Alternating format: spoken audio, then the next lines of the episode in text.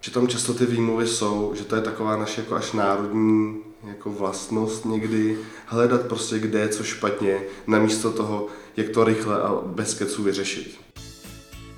Ahoj, u dalšího dílu z podpalubí vás zdraví Karel Srýla tomto díle jsme si povídali s Honzou Pávem o značkách, o jeho agentuře Love Brand, o tom, jak rozjíždí novou firmu na výrobu nanuků a taky o tom, jaký to je hrát rugby za pražskou Spartu. Ještě než se podcast rozjede, tak bych chtěl připomenout dvě akce. Tou první je druhý díl sáskařů, na kterých necháme nahlédnout pod marketingovou pokličku Smart Looku, Support Boxu a Single Caseu. Zbývá posledních 10 lístků, tak si je běžte ulovit. Druhou akcí je první ročník kolínského barkempu. Proběhne v půlce května a bude to barkem zatím asi nejmenším městě. Akci organizuje Martin Dostal, s kterým jsme si tady povídali v lednu a slibuje, že by tenhle barkem měl být hodně inovativní a jiný. Tak se nechme překvapit. Jakožto rodilý nimburák se moc těším.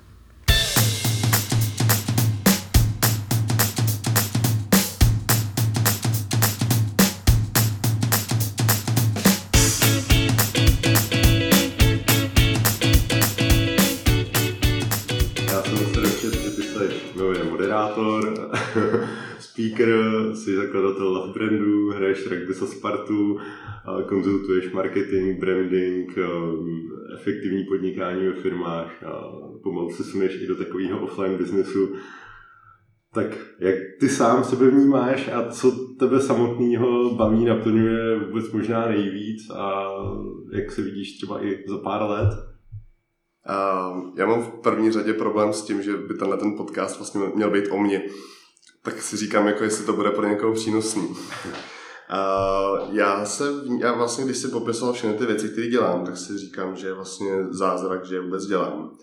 A nic z toho není úplně předurčený, nikdy to nebylo tak, že bych chtěl být odekživa moderátor, nebo chtěl mít agenturu, nebo uh, chtěl dělat nějaký offline business.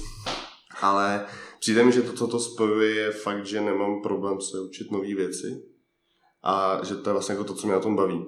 Já mám trošku problém uh, opačný, že ve chvíli, kdy dělám něco dlouho a dostanu se do fáze, kdy to mám vlastně udržovat, tak mě to trošku jako přestane bavit. Sice se snažím furt tu práci dělat dobře, ale spíš mě baví ty věci jako rozvíjet, startovat uh, v takové té fázi, kdy si musíš kompletně všechno udělat sám a nemáš možnost ty věci uh, delegovat na 10 zaměstnanců takže tohle to jsou, to je možná to, co to všechno jako spojuje. Takže takový ten boj uh, s těma omezenýma, nevím, prostředkama, možnostma vykličkovat tam uh, nějaký maximum uh, z té situace, v který, v který v tu chvíli seš a posunout to někam dál, pak být takový hrdý na to, že jo, tak tohle to se povedlo. Moje obava, kterou jsem zmiňoval před chvílí, se začíná naplňovat jako po minutě. A myslím si, že je to o tom, že prostě nemám problém dělat jakoukoliv práci. A to je eh, práci, která se týká, dejme tomu, soft skills, jo, prostě tak bylo potřeba, aby někdo moderoval konferenci, která je oborová a ten moderátor měl mít znalosti o brand buildingu.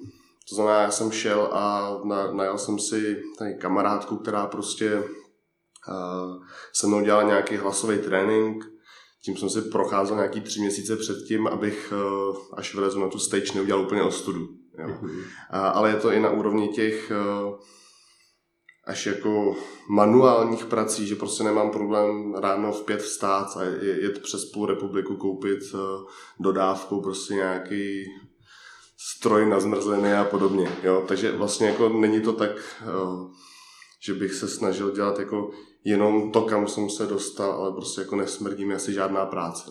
Hmm, takových lidí víc. no a no, čemu teda v současné době věnuješ toho času asi nejvíc?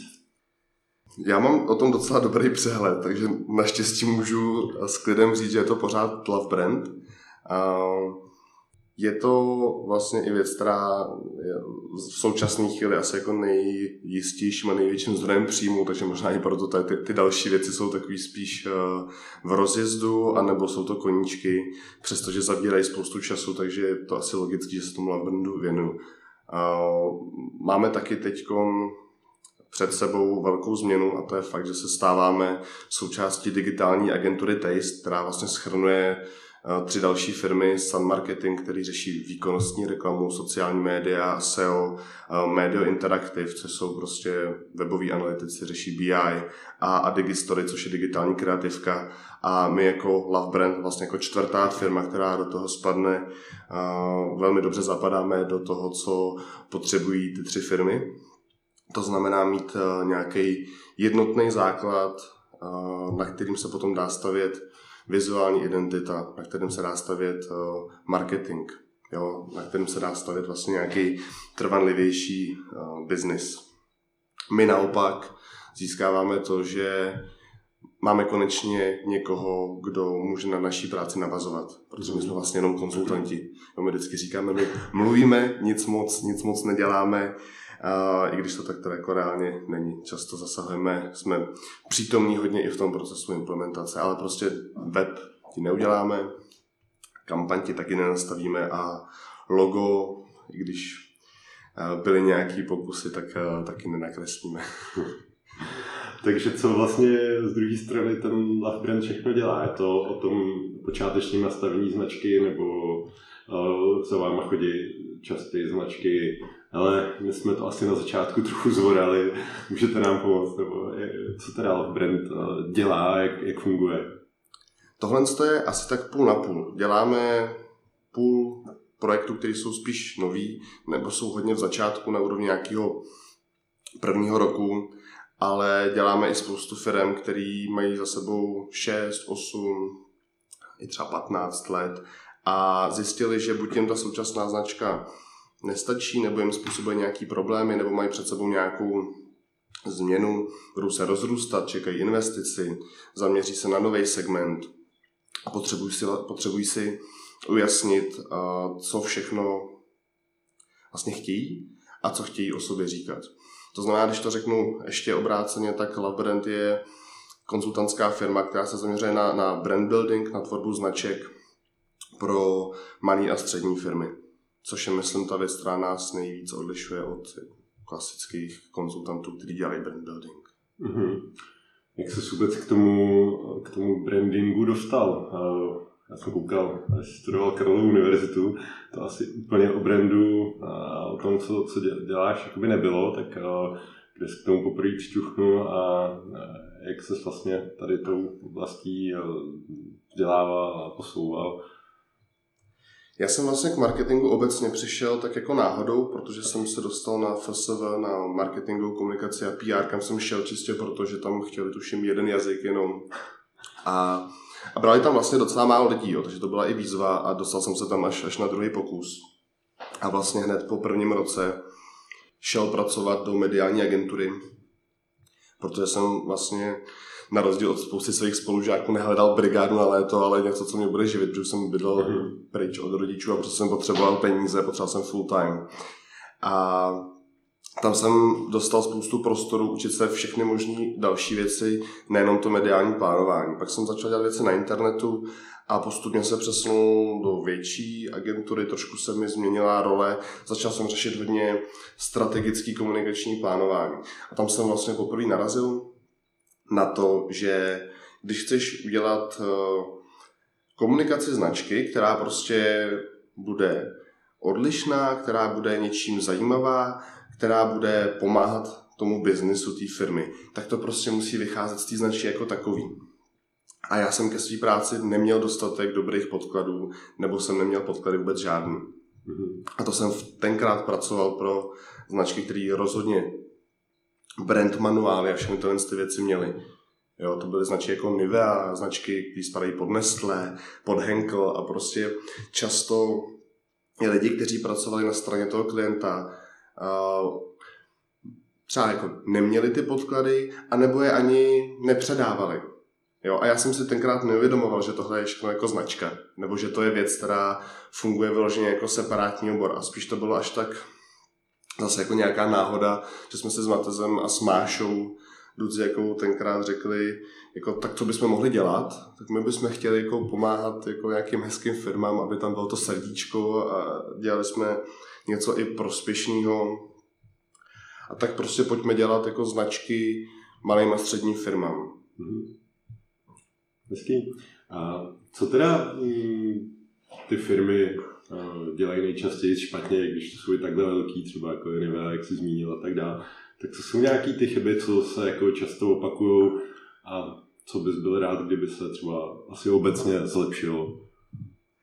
Ty chyby jsou hrozně odlišný u velkých firm a u těch malých a středních.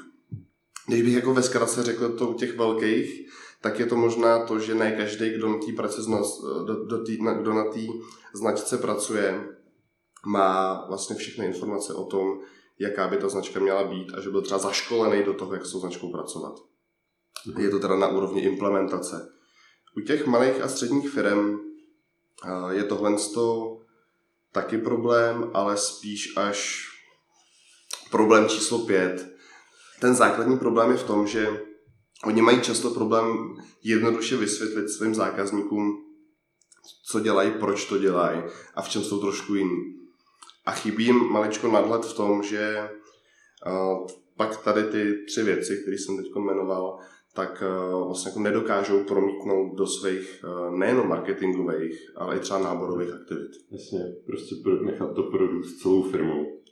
Ono se to zdá, jako že prostě značky jsou, nebo brand building je něco složitýho, že to je jako abstraktní, že to je věc, na kterou člověk musí být studovaný, ale ten náš pohled je vlastně úplně, úplně opačný.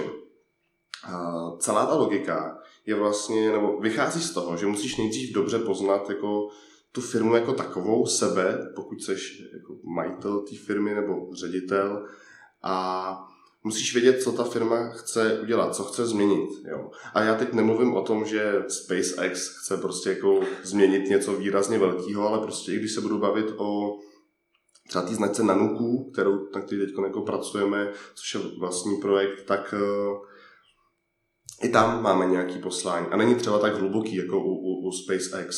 Ale prostě je, je to ten důvod, proč se s tou tvojí značkou lidi stotožní. A ty ho potřebuješ poznat. Pak ho potřebuješ dobře popsat.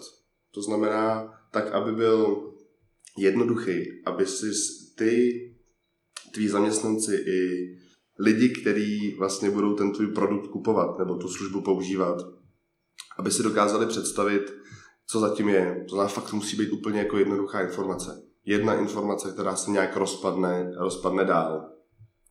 A ten třetí krok už je pak jenom o tom, že řešíš, kde všude se potkává ta tvoje značka s tím tím zákazníkem, tomu říkám jako kontaktní místa, není to úplně jako náš výmysl, a každý to kontaktní místo zkontroluješ, jestli odpovídá tomu ideálnímu stavu, který jsi nastavil. Ta, ta logika je v zásadě hrozně jednoduchá a to, co se snažíme hodně dělat, eh, hlavně pro ty nejmenší firmy, které si často nemůžou dovolit vlastně přijít a zaplatit 10 000 za konzultaci, tak je prostě dávat ven tyhle ty postupy. Mm-hmm. Aby se to mohl vzít a vlastně dělat to i sám. A častěji se setkáváš s tím, že ty značky se nestarají o ty svoje hodnoty, o to předávání těch správných informací na těch touchpointech, anebo s tím, že prostě ta značka je blbě od začátku, jako že se jmenuje prostě Novák a syn a prostě nedá se na tom jako stavět. To jsou propojené nádoby. Jo, když si vezmeš uh, příklad uh, nějaký e-shopy, který prostě jako jsou asi nejčastějším typem našeho klienta, tak uh, co o sobě říkají? Jo, je to většině doprava zdarma, je to většině nějaká produktová komunikace, naskladnili jsme nový sortiment v tady té kategorii, nebo máme prostě jako, dneska je, nevím, první máj, tak prostě děláme nějakou legraci. A já to vlastně furt sám nechápu čem je ten problém. Protože když potom jdeš do té firmy a bavíš se s tím zakladatelem, tak on vlastně jako ví, proč to dělá. On má ten důvod, to své poslání, ale vlastně má problém, nebo je tam, vzniká tam někde problém, že se tyhle informace nedostávají do, tý, do těch kontaktních míst dál. Jo, možná se nedostávají k těm lidem, kteří s těma kontaktníma místama pracují a proto často u nás i ta práce je směrem, směrem dovnitř té firmy. Setkali jste se třeba s tím, že té firmě opravdu žádné hodnoty nebyly, že prostě e-shop jenom podával balíky a vlastně nic zatím opravdu nebylo a ani vám se to nepodařilo jako tam nějak jako vykřesat? Nám se to nestalo, ale není to proto, že by takový e-shopy neexistovaly. Rozhodně v rámci těch 40 tisíc e-shopů, který tady máme, jich je jako spousta. Ten důvod, proč se nám to nestalo, je, že my si vybíráme, pro koho budeme pracovat. Jo. Je to hrozně jako hezký to říkat takhle po letech, nebylo to tak vždycky, ale vlastně dneska už se snažíme předem v tom klientovi a hlavně v těch lidech, kteří jsou v tom týmu, v tom zakladateli, v týmu, který jako tvoří to nejužší jádro, hledat nějaký potenciál pro to, aby tam ten love brand mohl vzniknout. Mm-hmm. Jo, čím dál tím víc přicházíme na to, že je to o tom, jaký je ten tým. Ne nutně o tom, jaký je ten produkt nebo ta služba. Dokázal bys, Honzo, definovat, díky čemu se Love Brand stal takovým poměrně Love Brandem? Protože když jsem procházel internet, tak se mi rozhodně zdálo, že vaše značka v podstatě tím Love Brandem určitě je podle reakcí fanoušků a dalších lidí. To je dobrý slyšet v první řadě. Já myslím, že je to v první řadě o tom, že jsme dobře odhadli dobu, kdy jsme začínali, kdy prostě na internetu nebylo nic, co by si mohl dohledat o tom, jak se vytváří srozumitelně vytváří značky pro, pro malé a střední firmy. Jedna z těch dalších věcí je, že já jsem ji vlastně jako naznačil, je, že, že se snažíme, aby nám bylo rozumět. Bavíme se s lidma lidsky, moc uh, takový ty marketingové buzzwordy, ani vlastně takovou tu běžnou tradiční terminologii kolem tvorby značek nevyužíváme. Občas ji zmíníme pro fajn šmekry, aby bylo jako jasný, že jako taky víme, o čem mluvíme, ale když vezmu naše klienty, tak toho e-shopaře prostě nezajímá, jestli je to brand equity, brand positioning nebo co, ale zajímá ho, jestli uh, dobře chápe naši otázku a jestli jako ví, co třeba s těma výstupama, který děláme, tak má dělat. Jo. Myslím si, že velká část toho našeho uh, jako nechci úplně říkat úspěchu, ale to, proč jako co hodnotí klienti, je, je vlastně hodně jako vysoká kvalita těch výstupů. Jako vysoká na úrovni toho, že je jako pořád konzistentní. Mm-hmm. Jo.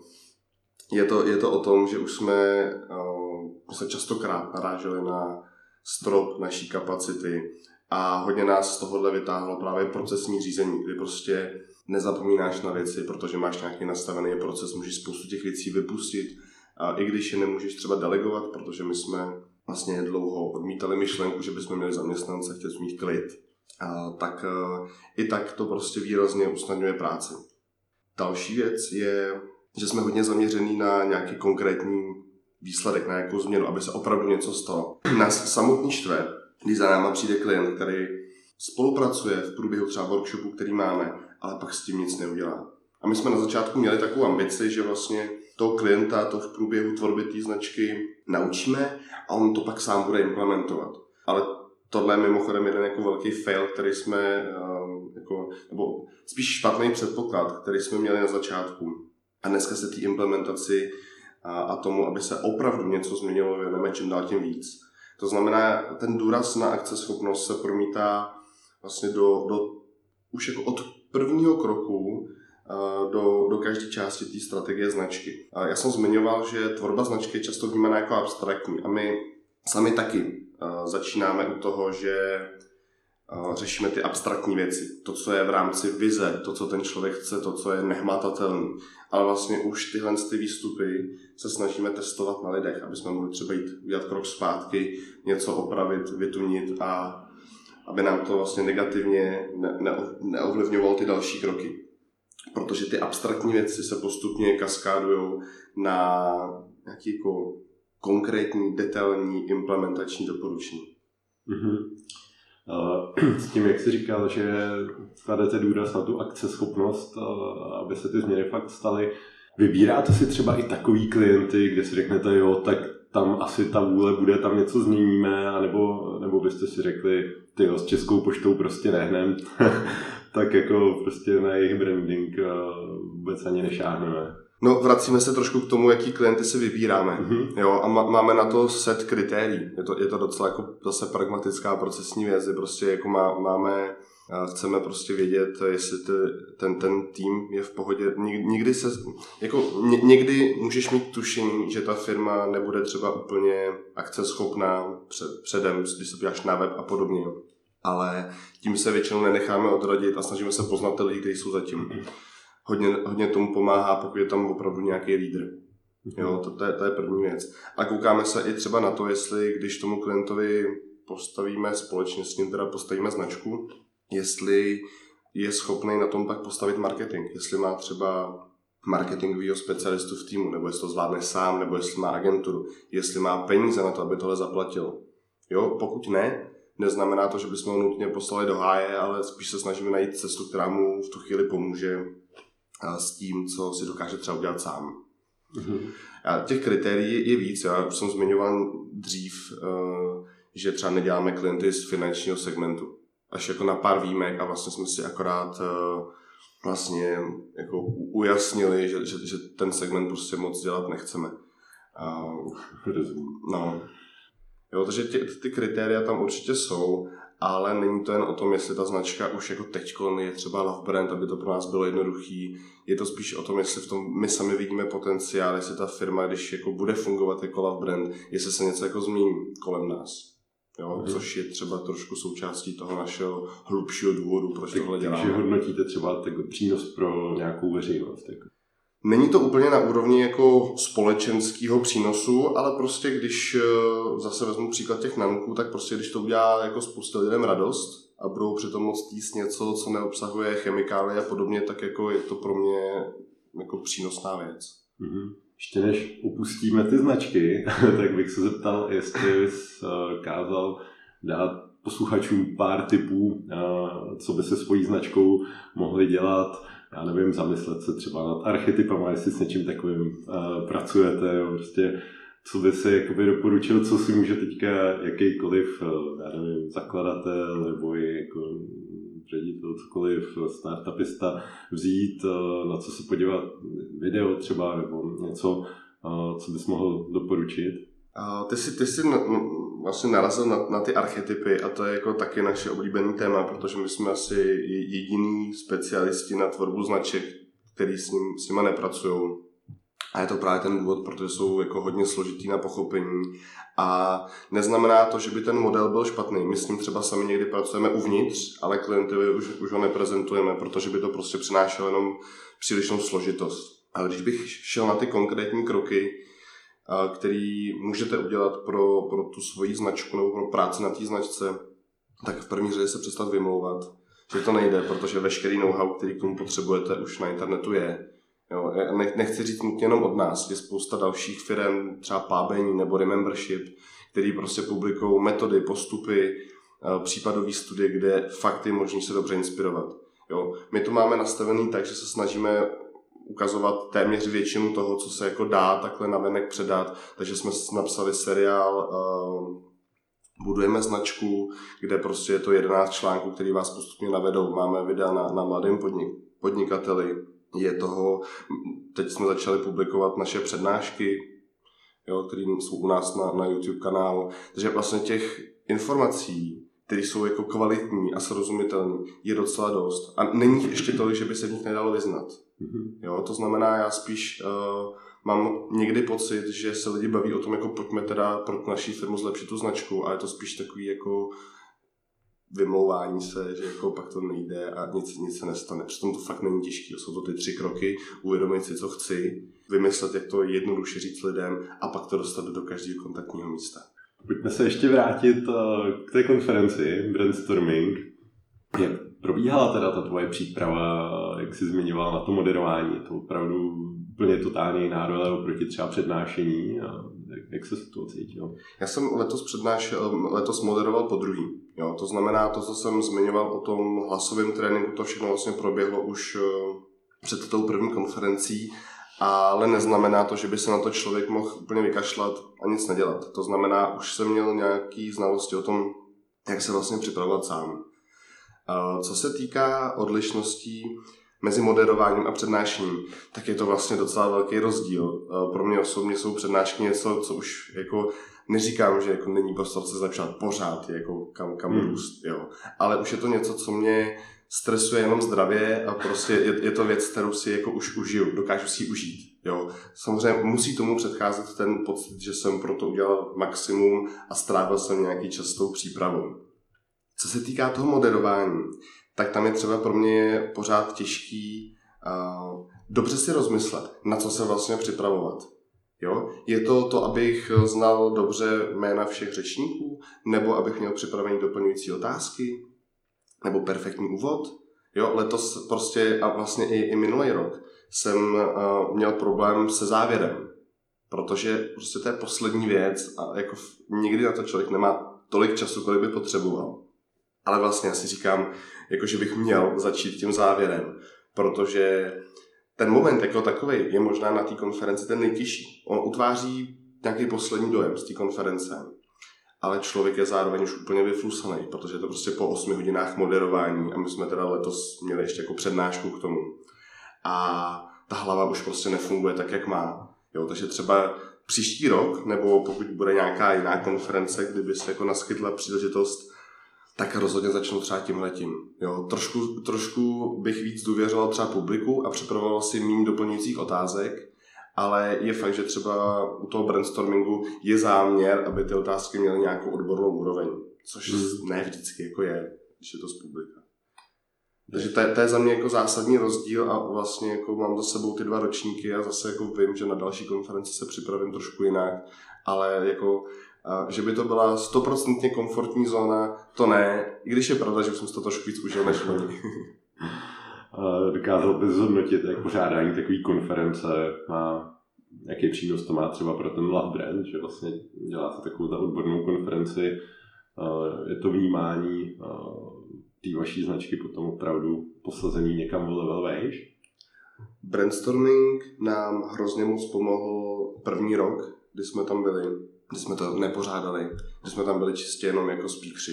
My jsme slezli z pódia, tam stálo 8 lidí, kteří čekali na to, aby nám jako mohli dát svou vizitku a, a pak čekali na to, abychom jim napsali. Asi většinou z těch jsme pracovali, s některými pracujeme dodnes a spolu s nějakýma dalšíma aktivitama, které v té době proběhly, vlastně pomohly hodně jako odpálit Love Brand. Přestože už jsme měli za sebou rok a půl, nebo rok a čtvrt. Jo. A to znamená, z tohohle pohledu to bylo super. Ty další roky už pro nás byly trošku jiné. My jsme se postupně stali vlastně jako garantem obsahu, pak už jsme poslední války byli plně zodpovědní za obsah a neřešili jsme teda tu organizační stránku, což je pro nás vlastně jako výhoda, protože to je vlastně jako práce navíc, bych tak řekl pro nás. A myslím si, že je tam jako jedna úroveň, na kterou se zapomíná a to je právě to, že člověk řeší předem prezentace s těma speakerama, znamená, že se s nimi pozná. Jo, takže my jsme se jako líp provázeli a co se týká třeba přínosu pro získávání nových klientů, tak jako vždycky někdo přijde, ale rozhodně to nebyl důvod, proč bychom tu konferenci dělali, protože to bychom byli uh, jako sami proti sobě, vzhledem k tomu, že prostě víc než polovinu poptávek odmítneme z důvodu jako kapacitních nebo z důvodu toho, že nám to jako nesedí. Ale prostě pořádání takovéhle akce je, je pro nás jako naplněním toho, co má Labrem dělat. Pomáhat prostě, aby se o těch značkách mluvilo. Brainstorming je jediná konference, která je o tom, jak se opravdu značky tvoří Jo, ne o tom, jak se dělá marketing značkám nebo jak se o značkách mluví, ale je to opravdu jako metodologicky zaměřená konference a taková konference tady hodně chyběla. Mm-hmm. Vy jste tam vlastně měli tu přednášku o tom, jak vybrat eh, jméno, jméno té značce a to jste dali i na ten YouTube. Jestli jo, tahle ta přednáška je u nás na YouTube, můžeme pak nalinkovat. Eh, ten, to téma je vůbec jako hrozně populární my jsme na začátku nepočítali s tím, že bychom vůbec měli jako být ti, kdo vymýšlí názvy, ale objevili jsme problém, který jako je velký a našli jsme na něj docela dobrý, dobrý řešení, který je v té přednášce. Jasně, s docela dobrýma nástrojima, typama, takže rozhodně doporučuji zkouknout. Já bych se posunul uh, k těm dalším biznisům. Mě už samotného to hrozně zajímá jak uzrála myšlenka, pojďme dělat zmrzliny. A co to je teda za značku a co je ten její příběh? A já toho vlastně jako ně, něco řeknu, ale vlastně nemůžu říct úplně všechno, protože, protože to vlastně ještě není úplně dotažený. A ta naše představa je taková, že prostě až to celý zveřejníme, tak to bude jako hrozně krásný a, a všem se jako spadne ta čelist a, a podobně. Takže jako na, na to si to by stejně v podcastu nebylo vidět, že? Na, na to bude třeba si uh, chvilku počkat. My jsme se rozhodli, že budeme dělat nanuky a ten nápad uh, nebyl primárně můj, byl to nápad Jakuba a Lely, kteří vlastně stojí za, za Lely's Cupcakes a za Fáma mm-hmm. Gustou, což je jako mm-hmm. první cupcake obchod v Praze a, a Bistro, který je hned vedle. A primárně chtěli jako třeba jenom pomoct se značkou, jo? ale tak jako jsme si a řekli, že by ta spolupráce mohla být trošku hlubší.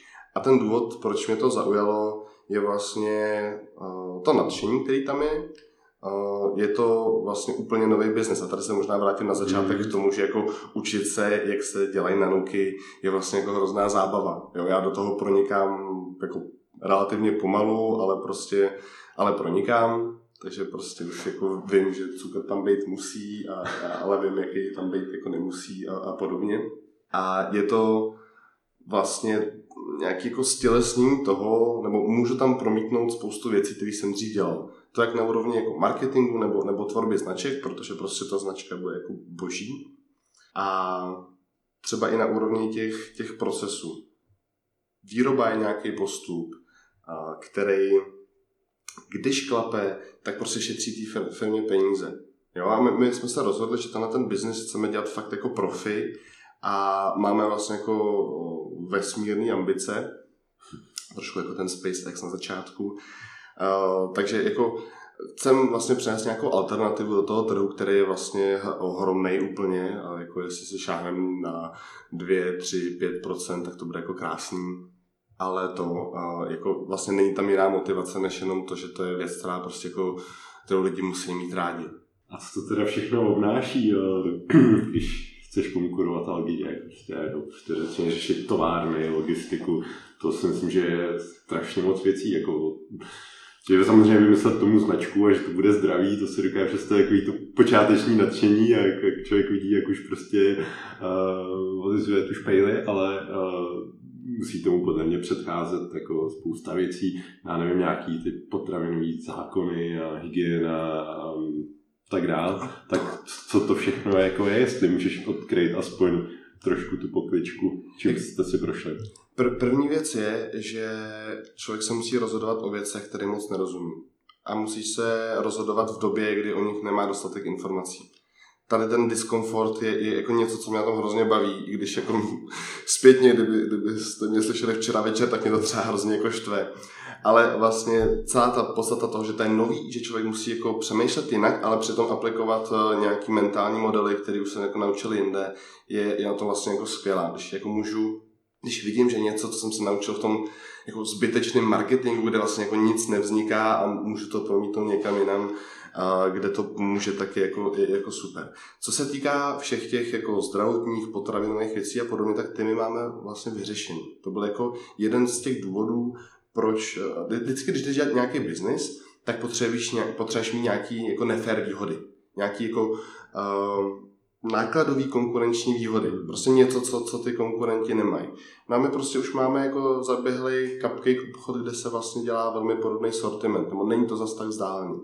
Jo, máme prostory, máme, uh, my jsme si předtím mohli udělat jako plnou strategii značky, která by prostě firmu stála 100 tisíc, výzkum, kterou by tady by firmu stál jako 70 tisíc, protože jsou to věci, které si děláme sami. Jasně. Jo, takže vlastně jako když vezmu to co, to, co jsme měli jako za problémy, nebo to, co nás uh, nejvíc brzdí, tak jsou to ty věci, kterým jako nejméně rozumím a to jsou fakt ty jako čistě výrobní věci. Ale to je hrozná legrace. Jo, jako uh, pokud se třeba nepokazí stroj nebo něco takového, jo, ale takové věci se prostě dějou. A tady se zase vrátím k tomu, co jsem říkal na začátku. Je prostě potřeba velmi rychle najít někoho, kdo umí svářet, jako já to teda nejsem. zas, tak, zas tak daleko moje dovednosti nesahá. Ale tak se učíš novým věcem. jo, ale jako zase jsem se třeba dozvěděl, jak se ty věci jako jmenujou a podobně. Jo. Takže je, je, je, to prostě o tom, že člověk vlastně neustále řeší nějaký problémy. Jo, problémy, které jsou jako nový, které jsou poprvé a já, já prostě si přijdu už jako profesionální problém solver a hrozně mě to baví. Jo, takže vlastně přemýšlím, jestli by se jako na to nedal postavit nějaký biznis, že bych prostě jenom řešil problémy, protože uh, když se člověk trošku odosobní a má už ty mentální modely z těch předchozích zkušeností, tak to vlastně jako jde. Až to teda odpálíte, tak uh, jak bude fungovat třeba právě ta vaše logistika? Nevím, trošku mě to zrovna zajímá, protože jako jasný, továrna nějak to tam jako začne vyrábět ty nanuky a teď co s tím, že jestli do obchodů nebo někam do, do kempů nebo jak budete třeba začínat, co se týče tady těch prodejů? Já bych v první řadě chtěl jenom jako říct, že to nebude továrna, ale že vlastně celá ta značka nebo i ten produkt je postaven na tom, že je vyráběný ručně. Jo. Ne, neříkám, že to je věc, která se nemůže za 5-10 let změnit, ale, ale jako je tomu potřeba, nebo tak, jak to chceme dělat, tak to jako znamená, že to vyžaduje nějakou péči. Co se týká té tý logistiky a distribuce, tak vlastně jako o tom, eh, jestli budeme úspěšní nebo ne, rozhodne právě tohle. Tam ten náš, ta, ta naše jako strategie v tomhle tom je uh, i přes ty velké ambice relativně opatrná a spíš se prostě budeme snažit jako napojit na, na větší partnery třeba, zkusit samozřejmě jako první, první uvěření jako kontakt bojem, že? to znamená, jako můžeme si vybrat nějaký kavárny a podobně a, a zjistit, jak na to lidi reagují a to nebude nikdy dělat ty objemy, které bychom chtěli. Mm-hmm. Uh, pak jsou distribuční kanály, které fungují třeba i na internetu. Já umyslně nechci být moc konkrétní, protože jako je to věc, kterou si zatím chceme nechat pro sebe. Uh, kde je možný vlastně tohle, relativně, tenhle sortiment relativně dobře prodávat. Jo. A samozřejmě jako pokud se jednou dostaneme do Albertu, tak to bude jako super.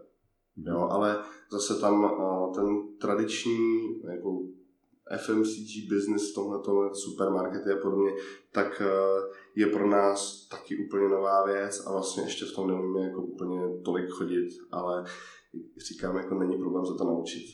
Mm-hmm. Já bych se zeptal na nějaký typy do podnikání, že jsi říkal, že jsi takový problém solver, jsi vlastně konzultant, už si na začátku podcastu zmiňoval ty procesy, minulý, když jsme byli na kafe, jak jsi zmiňoval asistentku, tak uh, co by si dal třeba nějakým jiným podnikatelům za nějaký, za nějaký typy, jak víc svoji firmu, co je efektivní, co se tobě osvědčilo? Původně jsem si myslel, že bychom mohli začít těma procesama, protože ty jsou jako, na, na, na jednu stranu začínají být jako cool, asi jako tvorba značek prostě před pěti rokama. Ale já přemýšlím, že se možná vrátím k těm výmluvám, který jsem tady jako na, na, začal. Spousta věcí prostě jde a člověk musí chtít a nehledat uh, problémy, pokud tam není vyloženě jako někdo, kdo si užívá řešení problému a nevnímá to slovo pozitivně, ale hledat prostě cesty, hledat řešení. A já prostě vnímám i když děláme třeba konzultace v Love Brandu pro ty nejmenší firmy, že tam často ty výmluvy jsou, že to je taková naše jako až národní jako vlastnost někdy hledat prostě, kde je co špatně, namísto toho, jak to rychle a bez keců vyřešit. Jo? To znamená, tohle je první věc. A druhá věc jsou teda ty procesy. A já jsem k tomu přišel asi jako ke všemu, trošku jak slepý gouslím. A to tak, že jsem prostě zjistil, že když se opakují některé věci pořád dokola, tak nad nima nechci moc přemýšlet. A pokud si do nějakého nástroje nebo klidně na papír se píšu ty kroky a můžu se k ním někdy vrátit, tak vlastně jako vím, že na nic nezapomenu. A stane se třeba to, že když to se píšu poprvé, po druhý, tak tam na nějaký krok zapomenu. A důležité je se tam vrátit a dopsat si ho tam. Protože to je vlastně nějaká jako zkušenost, nějaká hodnota, která se vytváří v průběhu doby. A já pak vlastně jako jsem si to uvědomil, když jsem slyšel ze všech stran, jako ty, vy jste dva v Love Brandu a stíháte tolik klientů, jak to děláte? A já jsem si uvědomil, že prostě třeba díky procesu, eh, který je dneska už rozdělený na dva, ale dřív to byl jeden proces, který vlastně znamenal zpracování nové poptávky po dohodnutí první zakázky, tak nám třeba na začátku trvalo 14 dní. Jo, a já díky tomu, že, že vlastně jsem si uvědomil, že si ty věci mám jako sepsat, dát si k tomu nějaký berličky, které mě v tom procesu budou navádět a že jsem si mohl udělat nadhled, tak jsem to stáhnul třeba na půl hodiny. Jo. Hmm. Ne vždycky to takhle je, ale pokud bych řešil jednorázový konzultace, tak je to prostě fakt záležitost, kdy si 15 minut telefonujete s klientem a se píšete e-mail a čekáte maximálně na to, jestli ten napíše ano nebo ne. Jako takhle rychlý to může být. Jo, to znamená, procesy jsou hodně velká úspora času, úspora v rozhodování, úspora jako v nějaký mozkový kapacity. To hmm. jsou asi jako nejdůležitější důvody, proč já vlastně jsem tomu začal tolik věřit a mám pocit, že mám proces, i když třeba ne eh, napsaný, téměř jako na všechno dneska. Jo, jo, já souhlasím a ono to můžou být třeba jenom nějaký checklisty a prostě věci, které drží tu kvalitu, šetří čas. Jak těma procesama se zabývá i vlastně Robert Flach s Pavlem Minářem, uh, vypustili nástroj procesový, tak uh, možná třeba zajímavý typ na vyzkoušení třeba i. Procesy jsem právě jako měl možnost vyzkoušet, jsem byl s Pavlem Minářem v kontaktu kvůli tomu a ten nástroj mi přijde super a je vlastně jako hodně jednoduchý. Jo. Pro moje potřeby, nebo spíš jako pro potřeby love brandu, abych byl konkrétní, tak byl třeba příliš jednoduchý, ale věřím tomu, že jako pokud s tím člověk nechce trávit příliš času, tak tohle je určitě cesta. A ona, ona s tím souvisí ta asistentka, že tady by možná bylo jako dobrý to, to, to dovysvětlit ještě. a, to byla taková nutnost, ke který mě jako dotlačila situace a není to v zásadě o něčem jiném, než že mám prostě jako pár aktivit, který prostě za mě může dělat někdo další. Jo. Není to tak, že bych všechno musel dělat sám, ale že třeba ještě nemám jako úplně vymyšlený způsob, jak ty další aktivity předat. Hmm. Jo. A jsou prostě i věci, které mě baví. Takže já se snažím jako delegovat věci, kde vlastně jako nejsem potřeba. A třeba to, na co narážíš, byly věci, které se týkaly vyhledávání informací na internetu. To jsou věci, na které ani nepotřebujete proces. Jo, na, na, na, na to potřebuješ jako dobrý zadání, a nějakou tabulku, do které to ten člověk vyplní a vlastně to, to nejjednodušší, čím se dá začít. Přitom ta úspora může být, může být dost velká. OK, já bych se ještě pobavil trochu přímo o tobě. ty jsi rugbysta, mě to rugby hrozně zajímá. Přijdou ty rugbysti prostě takový ty správný chlapy, že to je prostě taková ta dřina makačka, jak tam nejsou prostě žádný extra pauzy, furt se běhá a zároveň je to prostě takový drsný sport, že kdyby, kdyby ty chlapy prostě k sobě neměli ten respekt a to, tak se tam jako fakt jako drsně semelou, zraněj a tak dále. Tak co bys ty sám o rugby řekl, já mám v první řadě hroznou radost z toho, že to takhle vnímáš, protože to je přesně ten obraz rugby, který bych chtěl, aby byl jako to první, co se, co se lidem vybaví. Taková jako ideální asociace, když bych to řekl terminologií love brandu. Uh, rugby je super sport, já hraju od svých pěti let. Neznamená to, to znamená nějakých 26 let už. Neznamená to, že bych ho hrál vždycky s úplně s největší láskou, což je jako paradox, který jako lidi často nechápou. A dejme tomu do nějakých jako 12-13 let to byla jako jediná aktivita, kterou jsem jako nějak víc dělal, jako co do, co do sportu, vynechám skauty a podobně. A tam nad tím člověk moc nepřemýšlí, že pak dojde do té puberty a chce dělat jako cokoliv, co nevyžaduje nějaký řád a jako podobně a autority a sport prostě nikdy není o demokracii. To znamená, tohle byla věc, na kterou jsem hodně narážel, já jsem třeba chtěl hodně hrát i hokej, ale uh, táta vlastně jako trval na tom, že budu hrát to rugby. Dospělo to do fáze, kdy prostě v 18 letech, po tom, co jsem jako byl v národě jako podobně, tak jsem se to vykašlal. Na tři roky. Zjistil jsem, že prostě nějaký sport musím dělat, vrátil jsem se a čistě jenom proto, abych eh, si vyčistil hlavu, protože to už bylo v době, kdy jsem dělal v agenturách a ten mentální přetlak jsem potřeboval trošku vykompenzovat a nějakým jako, nějakou zdravou agresivitou. A postupem času jsem ale jako našel v tomhle jako neskutečnou až jako lásku nebo jako fakt jako hluboký zájem, kdy vlastně zjistíš, že něco tě zabírá v životě jako spoustu času a ty to najednou začneš mít rád.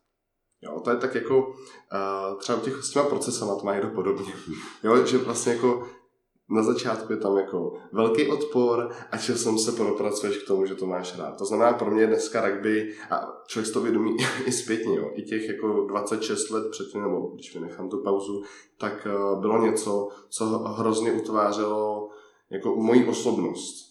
Jo, a doufám teda, že ty hodnoty, které ten sport jako ctí, takže že se třeba ve mně nějak jako projevují taky, ale to ať jsou jiní, ale prostě je, je v zásadě jedno, jestli to bude rugby nebo jiný sport, ale, ale sport obecně má jako podle mě na lidi hrozně dobrý vliv.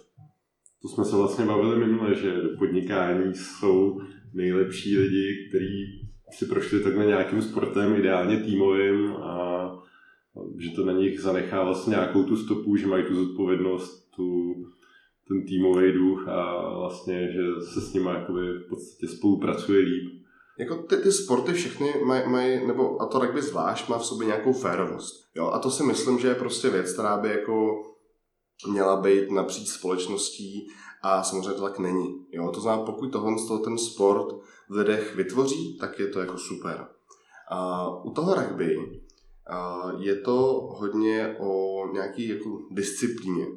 Jo. A to jak, jak na úrovni toho, co člověk dělá na hřišti, to znamená, jako není dobrý se s někým porvat, i když se to občas výjimečně děje, ale ten sport tomu trošku vybízí. Ale to i o tom, že rugby se nedá moc hrát na amatérský úrovni. Ve chvíli, kdy prostě člověk jako chce hrát na nějaký úrovni, znamená to prostě automaticky, že musí chodit na tréninky a už jako třeba té době, kdy se to ve mně hodně zlomilo a začal jsem to jako tím fakt žít, tak ehm, jako dřív se stalo to, že jsem nešel třeba na trénink. Jo, dneska nad tím nepřemýšlím. Dneska prostě vím, že na ten trénink jdu a, a mimochodem jsem si z toho zase odnesl spoustu věcí pro tu práci jako takovou. Jo? Že prostě nikdy s tím nechce pracovat, ale prostě jako lepší, než nad tím přemýšlet, je to udělat a nevymlouvat se. Hmm. Jo? Takže jako z tohohle pohledu si myslím, že si člověk může vzít eh, spoustu ponaučení ze sportu a jako pokud je týmový, tak je to asi ještě lepší. Ne, ne nadarmo se říká i ve světě, že jako dělat, eh, když se potkají dva rugbyisti v biznisu, tak to většinou jako funguje. Že? Nebo jako, že dělat biznis s rugbystou je prostě jako většinou jako hodně férový biznis. Takže přestože vlastně ten sport celkově i na světové úrovni prochází eh, velkou popularizací, ale i jako profesionalizací, tak si myslím, že si pořád jako tohle ten brand jako zachovává a jako chtěl bych, aby to třeba lidi znali ještě víc. Hmm.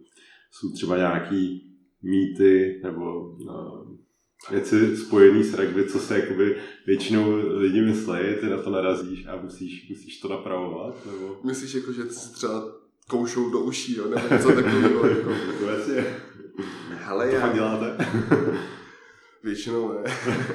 ne, ne, ne, já, já bych jako těch, těch mýtů a už tolik není, jako je, je fakt, že se tam jako objevovaly věci kolem tak toho kousání douši a to je jako naprostá blbost, jako nevím, kde to, kde to kdo, kde jako... Ale poznají se ty uši těch rugbystů, ne? Co z toho mít, Stejně jako se potkají uh, uši řecko-římských zápasníků a podobně. Jo? Jako je, to, je, je, to tak, že když člověk nenosí helmu, která vlastně není ani jako o, o nárazech, ale spíš o tom, aby se jako člověk jako nerosek, ne, aby jako neměl rozseklou hlavu, tak je to právě kvůli těm uším. Jo? Já prostě chci, protože hodně poslouchám třeba podcasty, tak chci jako nosit sluchátka a nosím jako i pecky, prostě chci, aby mi tam drželi, že? tak proto nosím helmu. Jo? Ale těch mýtů už, už tolik není. Hodně si to lidi pletou pořád a taky se to trošku lepší s americkým fotbalem, ale ty dvě hry jsou vlastně úplně odlišné. Jo, já nejsem odborník na americký fotbal, to znamená, většinou nechodím do nějaký hlubší analýzy toho sportu, abych se, abych se nikoho, kdo hraje americký fotbal, nedotkl, ale v zásadě se jako říká, že rugby je dynamičtější, je to prostě uh, hra, kde není tolik přestávek, kde se ty věci nedějou tolik takticky, nejsou tolik předem jako rozmyšlený a dějou se v tom daném okamžiku. Mm-hmm. Jo. Teď mám to tak, že v tomhle tom je i to rugby vlastně jako náročnější, hezčí i pro toho hráče, nejenom pro toho diváka. Jo. Já myslím, že když bychom se podívali na, na data sledovanosti, mistrovství světa, který se koná jednou za čtyři roky, takže prostě ta, ten trend rostoucí je tam naprosto jasný i v Čechách. Já to musím potvrdit i sám za sebe, že jsem se díval a že to, je, že to má prostě fakt náboj. Jak tam nejsou ty přerušení tolik, tak je to, je to prostě takový drama, jo. prostě člověk kouká, ještě to říká, ty ty musí být úplně hotový už. Je to, je to hodně fyzicky náročné jako z tohohle pohledu. No. Jako, uh, i u nás na Spartě se teď děje spousta věcí, které směřují k profesionalizaci. Jsou tam kluci, kteří si můžou dovolit jako dvoufázové tréninky a trošku se jako rozevírají nůžky mezi tím, kdo chce ten sport dělat eh, profesionálně mm-hmm. a komu prostě stačí to, že si jako jde zahrát jednou víkendu a pak si dát jako pivo s kamarádama. Mm, a jak jo. je na tom rugby třeba takhle v Čechách? Dá se tím teda uh, uživit, nebo, nebo to tam zatím jenom spěje? Tohle je vlastně pro, pro celý český rugby hodně, hodně citlivá otázka. A jsou kluci, kteří jsou třeba z Čech a hrajou ve Francii a živí se rugby. Mm-hmm. Jo? Takže když to vlastně i ten zahraniční svět je otevřený pro Čechy a ty většinou jdou do Francie, výjimečně do Anglie. Jo? A tam to nějak funguje, ale rozhodně to není jako na zbohatnutí. Co se týká České republiky jako takový, tak e, i tady jsou vlastně kluci, kteří už jsou dneska nějak placení. Většinou to není, ale jenom za ten odvedený výkon, nebo třeba u nás na Spartě to takhle je, že ten člověk si dostává nějaký peníze, těch lidí je třeba 5-6, jo, jestli. Ale ten člověk prostě dostává peníze uh, i za to, že dělá věci kolem klubu. Jo, to znamená, je to tak, že třeba pomáhá s rozvojem mládeže, což je skvělý. Hmm. Teď máme na Spartě prostě čtyři kluky z Jihoafrické republiky, což prostě pro někoho, komu je 10-12 a chodí jako na Spartu, na podvinej mlín, na rugby, tak je dost velká atrakce. Jo, a třeba i motivace pro to jako zlepšovat se v tom sportu a mít k němu nějaký dlouhodobý vztah. Já bych se ještě uh, zeptal na pár věcí, co jsem si všiml na tvém blogu. Koukal jsem, že se celkem staráš i o svoje zdraví, jsi třeba zkoušel challenge uh, měsíc bez kafe, že jsi nejel na stravu a žijíš v podstatě oběd a večeři až, že, že nesnídáš, bys ušetřil to trávení. Tak uh, co jsi vyzkoušel a co bys, k tomu, co bys k tomu řekl, proč se do takových věcí vůbec pouští? Že třeba u rugbyste bych čekal, že jako opravdu minimálně třikrát denně si ten gáblik dá jo, a bílkoviny a musí stavět hmotu. tak mě to trochu i překvapilo. Já bych možná začal u toho kafe. To tolik nebyl impuls zdravotní jako mentální. Jo, já, jako mě, mě, aniž bych to řešil nějak do hloubky, já mám jako tendenci občas takovéhle věci, které jako kolem mě řešit jako povrchně. Jo. Ale tak mě jako zaujala, zaujaly určitý věci v rámci stoické filozofie, ale mě prostě koncept toho, že si jako odpíráš některé věci. Jo, to znamená, jako když si na měsíc odepřeš kafe, znamená to, že třeba pokud ho piješ hodně, trošku prospěješ svým zdraví, protože kafe jako samo o sobě není úplně špatný, ale naučíš se pracovat s nějakým nedostatkem, anebo s tím, že zrovna teď v tuhle chvíli něco nemůžeš. Jo, a já, jako, je to zase taková, taková vrátím se k těm výmluvám. Jo, jako musíme zastavit, uh, protože si potřebuji dát kafe. Nebo já už jsem úplně unavený, protože si, jsem si nedal kafe. Jako, to bych jako se zbláznil, když tohle to slyším. Hmm. Jo. A já mám jako obecně radost, když jsem hrozně jako nezávislý na okolí a na těch vnějších vlivech. To znamená, čím míň těch vlivů má na mě jako opravdový vliv, tím líp. A ono tohle co se promítá trošku i do toho jídla. Ten intermittent fasting byla něco, bylo něco, co jsem jako jel rok a půl v kuse, teď už nejedu, teď už jedu třikrát týdně a stavím hmotu. Ale to je, to je o tom, když vezmu obecně motivaci, jako proč řešit jídlo, tak je to zase nějaký zlom, který nastal, dejme tomu 7 let zpátky, 8 let zpátky už, kdy si člověk prostě uvědomí, že je, to, co jí, je nějaký motor pro to, jak, jak může fungovat.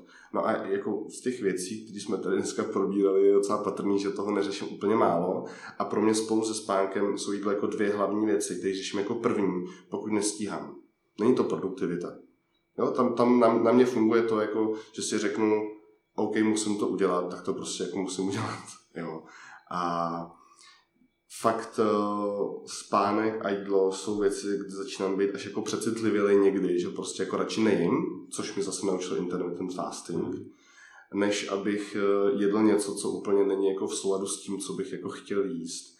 A do toho rugby se to promítá dobře. Ten, mimochodem ten intermittent fasting není vůbec jako problém problematicky ve vztahu k tvorbě svalové hmoty nebo ke sportu. Prostě nenarazil jsem na to, že by mi to někde bránilo, ale je fakt, že třeba když máme o víkendu zápas, tak jsem prostě snídal. Jo, že jako člověk přizpůsobuje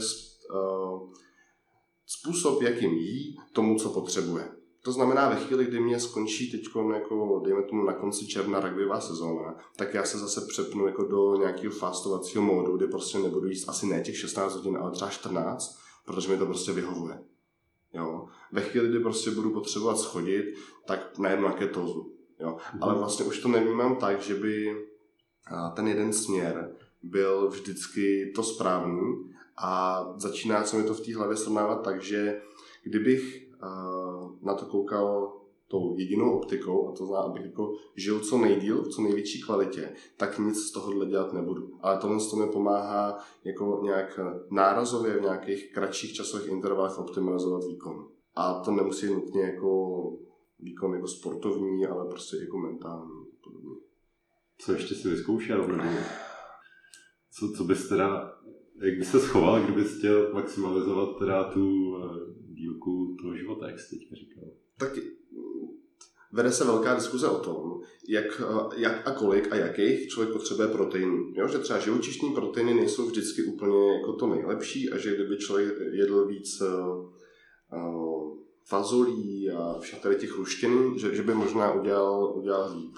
Jo. Samozřejmě ve chvíli, kdy člověk jako je v tréninku a na to rugby je potřeba trénink, to jsem se jako taky uvědomil, že prostě ten efekt v tom nějaký jako je, tak je to třeba o tom, že si člověk krátkodobě, krátkodobě řekne, tak já to vlastně jako poruším, tady ten jako dlouhodobý pohled za účelem nějakého krátkodobého pohledu. Mimochodem, jako ten, ten sport sám o sobě není nijak zdravý. No, jako, uh, sport obecně, jako pohyb je zdravý, ale sport na profesionální úrovni prostě zdravý není.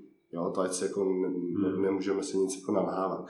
To, s čím já se snažím hodně, nebo ne hodně, ale snažím to jako trošku experimentovat je prostě, jak líp spát, jak eh, líp jíst a to hodně jako v načasování, to znamená, i když jsem přešel z toho módu jako 8 hodin jídla a 16 hodin uh, jako hladovění, což zní hrozný, mě to fakt A mě, mě, to jako nedělá problém, jo? jak jsem mm. zvyklý se moc nevymlouvat, tak, tak mi to jako nebrání. A to jsi někdy třeba i jako nějaký delší půst, jako fakt jako půst? Ne, nedržel a je to čistě z toho, že prostě mi to přijde věc, která jako nebezpečná a je prostě potřeba dělat s nějakým profesionálem. Mm-hmm. A přiznám se, že jsem nedělal žádný hluboký průzkum, ale jako zatím jsem jako mimochodem nenarazil na někoho, kdo by prostě jako tuhle službu nabízel. Jako pokud někdo takový je, tak ať se mi jako ozve a já to jako zkusím. Jo. A snažím se vlastně zkoušet různé věci, které ti třeba líp pro mozek. Celý ten jako nootropics téma, který je teď jako Silicon Valley hodně populární a ten biohacking, jsou, jsou to věci, které mě jako zajímají, ale zase mám uh, snažím se nad tím fakt uvažovat jako nad něčím, co je krátkodobý, protože dlouhodobě tady ty hacky, myslím si, že jako, nebo je to moje nějaké osobní nastavení, že moc dlouho uh, jako přínosní nejsou. Hmm. Jasně, tak tělo se i zvykne a tak dále. Přesně tak. Jako, a to je i s tím spánkem. Jo? Já prostě nejsem zase takový jako purista, že bych chodil každý den spát jako ve 22.15 a stával přesně jako v 5.45 nebo tak, ale a spíš eh, se snažím pracovat s tím, jak se cítím. Prostě nemám problém dva dny spát míň, když prostě vím, že se pak mám vyspat, anebo jsem ochotný jako odložit některou práci čistě proto, i když jsem měl třeba poslat, radši napíšu klientovi, že to prostě jako nestíhám včas předem a pokud to není problém, tak tu práci posunu, protože vím, že bych ji nedělal dobře.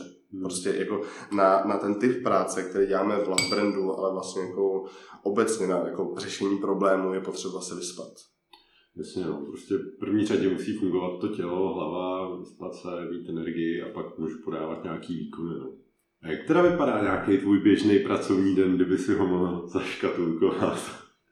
Asi se to bude lišit i tím, jestli máš zrovna trénink, zápas, ale takový nějaký tvůj nejtypičtější den. My máme tréninky třikrát týdně, jednou týdně zápas, takže to je v zásadě docela, docela častá věc a zároveň já už jako dneska musím i ty dny, kdy není trénink, tak jako něco trošku dělat. Ne, abych stíhal, ale spíš řešit takové věci, které jsou pro prevenci zranění nebo zvýšení mobility, a nebo to vlastně nejsou jako taky typický tréninky, ale vlastně jako něčemu pomáhají. A, takže to je jenom jako k tomu. Ten, ten den většinou začíná tím, že mě, že mě probudí tánička, moje, moje jako dvou a půl letá dcera, která prostě jako stává jako první. A, takže ve chvíli se trošku proberu, tak jako a ani, ani bych neříkal, že mám nějakou jako umyslnou rutinu, ale vlastně když nad tím přemýšlím, jestli prostě vyčistit zuby, jdu si dát prostě nějakou jako vodu s limetkou a takovéhle věci a snažím se, hodně záleží, jako kolik máme zrovna práce. Když ne, nemáme tolik práce, tak si dám prostě jako klídek pohodičku. Prostě ne, ne, nemusím úplně jako uh, řešit jako mindfulness a podobně, ale prostě si sednu a jenom jako můžu sedět a přemýšlet chvíli, tak je to jako super. A když té práce je méně, tak se prostě jdu podívat, jako, co je potřeba dneska udělat a, a začínám si jako tesat ten den, tvarovat si ho podle toho, jak, jako, jak, jak ho pojedu. A asi jako v těch procesech prostě jako víš předem, kudy hmm. budeš, tak já prostě mám a předem rozmyšlený, jako, jakou pojedu tramvaj na tu schůzku a, a kudy jako uh, směrem ten blok obejdu, abych tam došel tak, jak chci. a co třeba budu poslouchat za podcast. jo, takže já, já si hodně, hodně ten den plánuju jako ráno a pak mám vlastně jako klid práci, já, já vlastně snažím se, i když jako není té práce moc, tak by prostě v 8 v kanclu, klidně i dřív, nemám prostě s tím problém. A naopak, čím dřív můžu skončit, tím dřív můžu být venku zase jako s holkama doma, takže jako snažím se jako v té práci strávit vlastně co nejméně času a ten čas uh, tam strávit fakt efektivně. Jo? My třeba s Matezem outsourcujeme jídlo máme kamaráda, který nám prostě nosí jako bombastické krabičky a to je taková úspora času. Člověk nemusí myslet mm-hmm. na to, co bude jíst, kdy to bude jíst, nemusí nikam chodit, jo. A prostě když potom člověk v tom kanclu stráví 6 hodin intenzivní práce, tak odchází i s pocitem, že jako něco udělal. Jo? A pro mě to znamená, že dám, dejme tomu, hodinu času, které můžu strávit jako na hřišti venku, Eh, jako na projezečkách a podobně, předtím, než půjdu na to rugbyové hřiště. Jo, ten trénink máme většinou třeba až od sedmi od večera, hodinu a půl, snažím se dělat něco před tím tréninkem, takže ty dvě a půl hodiny mi to klidně zabere a pak se snažím akorát jako co nejrychleji najíst a dostat do stavu, kdy usnu, protože po tom sportu ne vždycky člověk může brzo spát. Jo, tam ty endorfíny hrajou jako velkou roli a přiznám se, že třeba jedna z věcí, ze kterou experimentuji, je melatonin. Čistě kvůli tomu. Jo, že vlastně jako hormon na podporu spánku. A jak jakoby s tím experimentuješ? No, tak jako uh, snažím se si nějaký záznam nebo jako představu o tom, třeba když jsem byl jako na tréninku, v kolik jsem skončil, v kolik jít spát, v nějakých miniaturních dávkách na úrovni 2 mg je to prostě věc, která by jako neměla se promítnout do dalšího dne, jako třeba při větších dávkách a když si to člověk dá prostě tři čtvrtě hodinky, půl hodinky předem, tak pak usne jak jako mimino. Takže jako je, je, to taková věc, která jako je nenávyková, je povolená prostě z, jako pro sport a podobně. Tam je ta hranice taky jasná. My jsme jako rugbysti eh, pod dopingovou kontrolou normálně, takže jako za stolik si hrát nemůžu. ale tohle je vlastně věc, která mi docela pomáhá. Já jako nemám problém usnout, ale třeba po tom sportu mm. je to někdo náročnější. Já jsem si ještě připravil takovou hru na samotný závěr. Přece jenom dneska je to trochu o značkách. Tak já ti přečtu pár značek a ty mi vždycky na první napálíš nějakou asociaci, kterou k ní máš, jo. Apple. iPhone. Agrofert. Nepřijímáme. Pandora. Hudba. Seznam. Pes. Visa. Uh, Mastercard. Škoda. Simply Clever. KFC v prokladě dobré kuře. Love brand. No. Já vidím naše logo. Jako. První jako vidím kombinaci jako růžové barvy a toho našeho loga, který se skládá z toho LK a Bčka. Samsung. Korea. Marvel. Iron Man. Kofola. Fofola. Frilo. Čekal jsem tuhle otázku. uh, tak seš to ty, Karle, no. Tohle byl Honza Páv. Dejte mi vědět, jestli se podcast líbil a jestli mi chcete udělat fakt radost, tak sdílejte, komentujte nebo mi napište hodnocení na iTunes.